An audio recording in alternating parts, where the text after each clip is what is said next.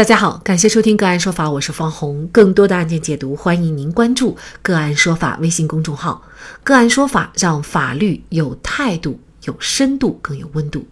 今天呢，我们跟大家来关注警车追击醉驾司机致车祸死亡，公安局赔九十八万，五名辅警被免于刑事处罚。二零一七年十一月十二号二十一点左右，辽宁省鞍山市的五名辅警在没有正式警察带领的情况下，对岫岩满族自治县岫岩镇内进行日常交通秩序排查和巡逻。期间，刘某民接到唐某举报称一辆轿车司机疑似酒驾，刘某民便联络另外一名驾车辅警王某，在县会展中心路口进行拦截检查。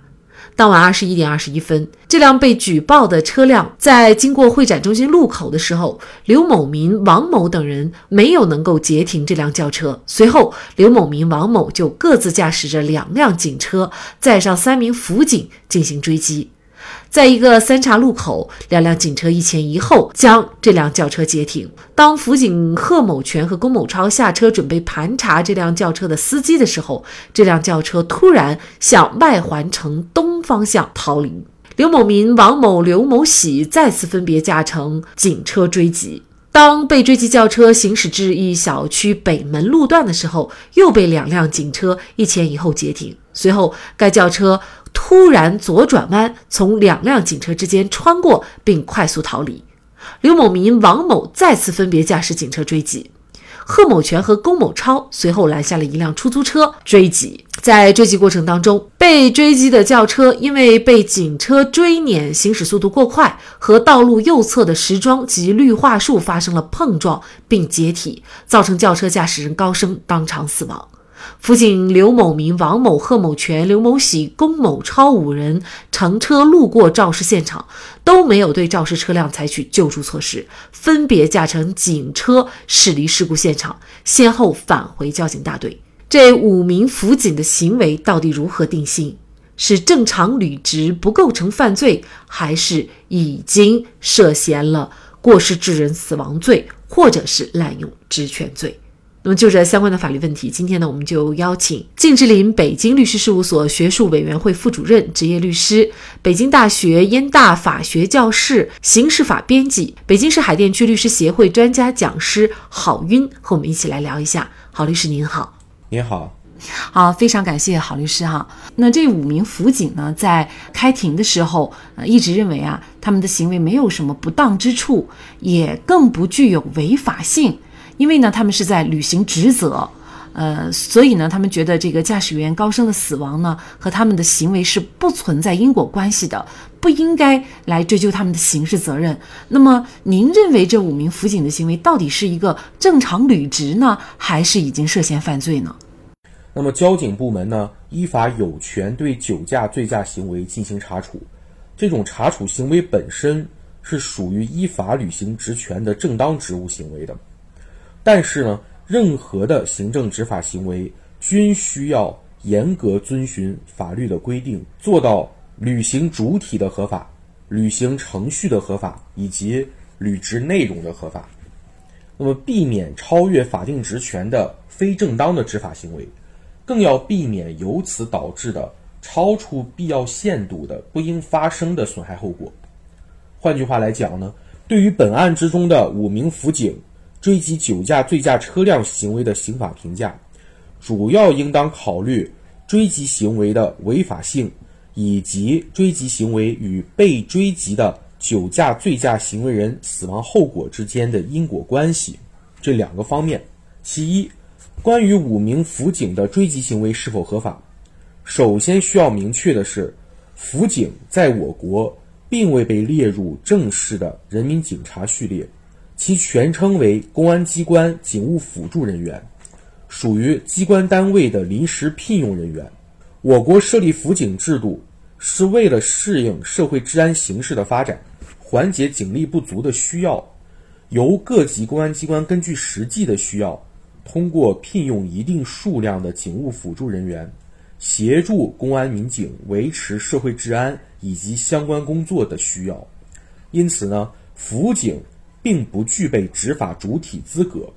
他不能直接独立的实施公安执法工作，只能在正式警察的指挥和监督下开展辅助性的工作。本案中，五名辅警在没有正式警察带领的情况下，直接独立的实施追击酒驾醉驾车辆的行为，这一执法行为违反了辅警有关的法律制度，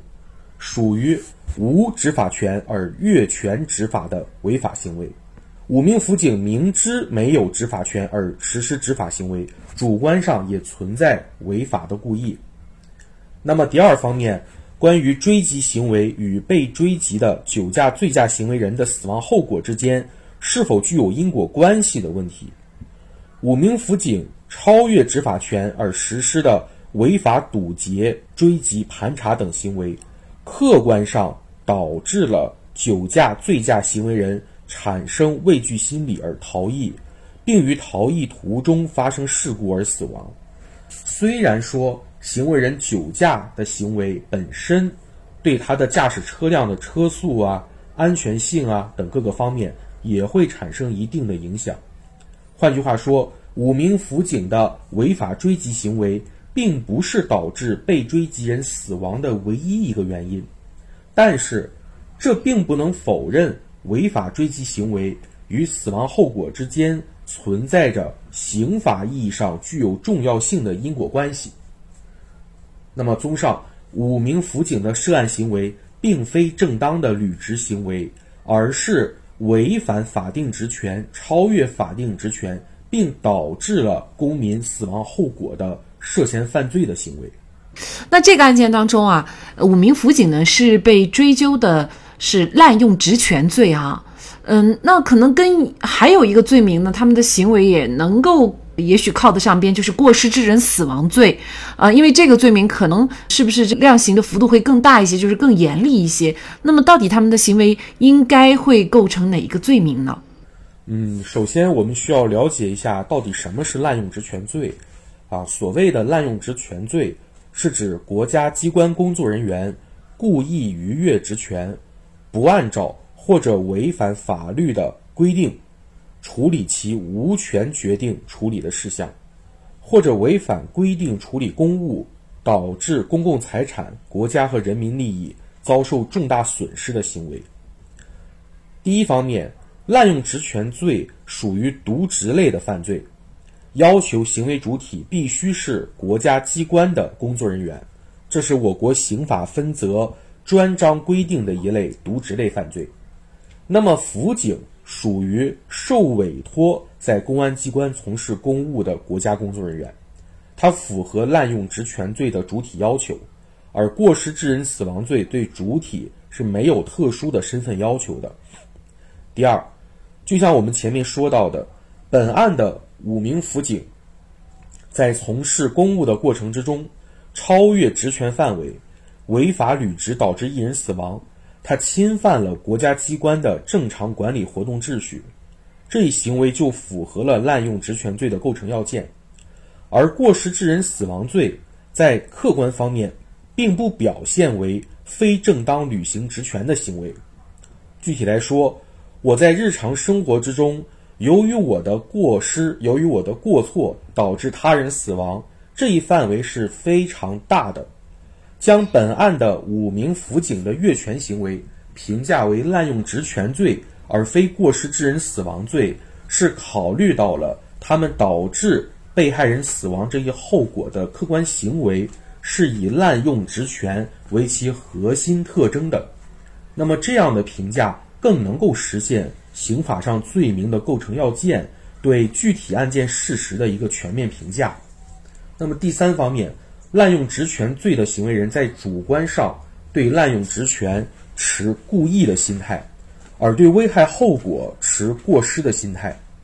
本案的五名辅警存在明知无执法权而实施执法行为的违法故意。过失致人死亡罪并不具备先有故意后有过失的这样一种双层次的主观心态，这是一般的情况。那么，综上而言，将五名。本案五名的辅警行为评价为滥用职权罪，而非过失致人死亡罪，更为妥当。那么，另外值得说明的是，对于国家机关工作人员在执行公务过程中超越职权，造成他人伤亡的行为，究竟是否成立犯罪，以及究竟成立滥用职权罪还是过失致人死亡罪，在过去相当长的一段时间之内是存在争议的。这一争议不但体现为我们民间对于刑事裁判的探讨，还体现在具体的法院在判决、在审理案件过程之中，它的合议厅，甚至是法院的审委会，甚至是我们若干层级的不同的法院，都是存在争议的。那么，对于这一问题，我们国家刑事审判参考第三百四十五号案例王刚强、王鹏飞案之中。就记载了最高人民法院对于此类案件应当成立滥用职权罪的一个批复意见。所谓的王刚强、王鹏这王鹏飞这个案件与我们这个案件就很类似，都是这种国家机关工作人员执行公务过程之中超越职权造成他人伤亡的案件。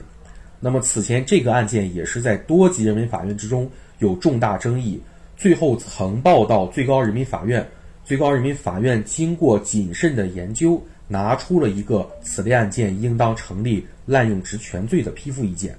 那么这一意见对于司法实践之中究竟如何处理这一案件，就形成了指导的效力。那我们来看这个案件，呃，最终的一个判决，一审法院呢是认为啊，案件当中的五名辅警已经构成了滥用职权罪，但是呢免于刑事处罚。五名辅警不服，然后呢又上诉到了二审法院，那么二审法院呢是驳回上诉，维持原判。这个案件呢就是说认定他犯罪了，但是却免于刑事处罚。您怎么看这样的一个判决呢？嗯，这个问题我们要两方面来看哈。首先，第一个方面，就像我们前面讲到的，本案的五名辅警的行为，他的确已经成立了滥用职权罪。那么，这一个定性评价，对于以这样的刑事判例来发挥警示作用，规范我们的行政执法行为，实现依法行政，化解长期以来我国社会中客观上确实存在的警民冲突这一问题，具有重要的现实意义，因为我们。呃，这个警务工作人员、警察啊，经常或者说有一些时候，他不可避免的在行政执法过程之中，导致一些大家谁都不愿意看到的损害后果。那么，如果说我们的民警在执行公务过程之中，他的合法职务的界限没有划定清楚的话，就很有可能会导致社会上的公众。对于警察的行为以及其行为造成的危害后果，啊，持一种批判、不理解的态度。那么，我们这一案件警示我们的行政执法人员：虽然你是在代表国家履行法定职责，但是也不能够任性，不能够恣意，一定要依照法律的规定来履行你的职责。否则就要承担违法的后果，甚至是刑事犯罪的后果。另一个方面，本案的被害人毕竟是酒后驾驶，他自身的这种酒后驾驶与他的死亡后果之间，当然是存在一定的因果关系的。换句话说，他本人对于他的死亡后果是存在过错的。五名辅警的犯罪行为，相应的我们认为是比较轻微的。此外，五名辅警到案之后均能够如实供述全部的犯罪事实，这就成立了坦白，可以依法对其从轻处罚。且案发后，五名辅警所属的公安机关与被害人的近亲属就民事部分达成了和解，赔偿九十八万元，被害人近亲属也表示了谅解，由此呢，可以依法对五名辅警酌情从轻处罚。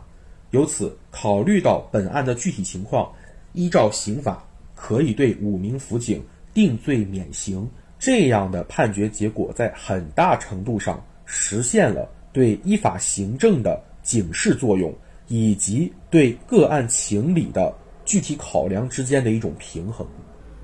假设这个辅警当中啊有警察，或者说呢这五名辅警他都是警察的话，呃，这样的行为是不是就不会构成犯罪，就是一个合法的履职行为了呢？那么如果说具体的行为人换成了正式的警察，也不意味着他就一定不构成违法犯罪行为。我们需要结合具体案件之中是否违反了我们具体的某一条警察的有关执法条例、执法规定，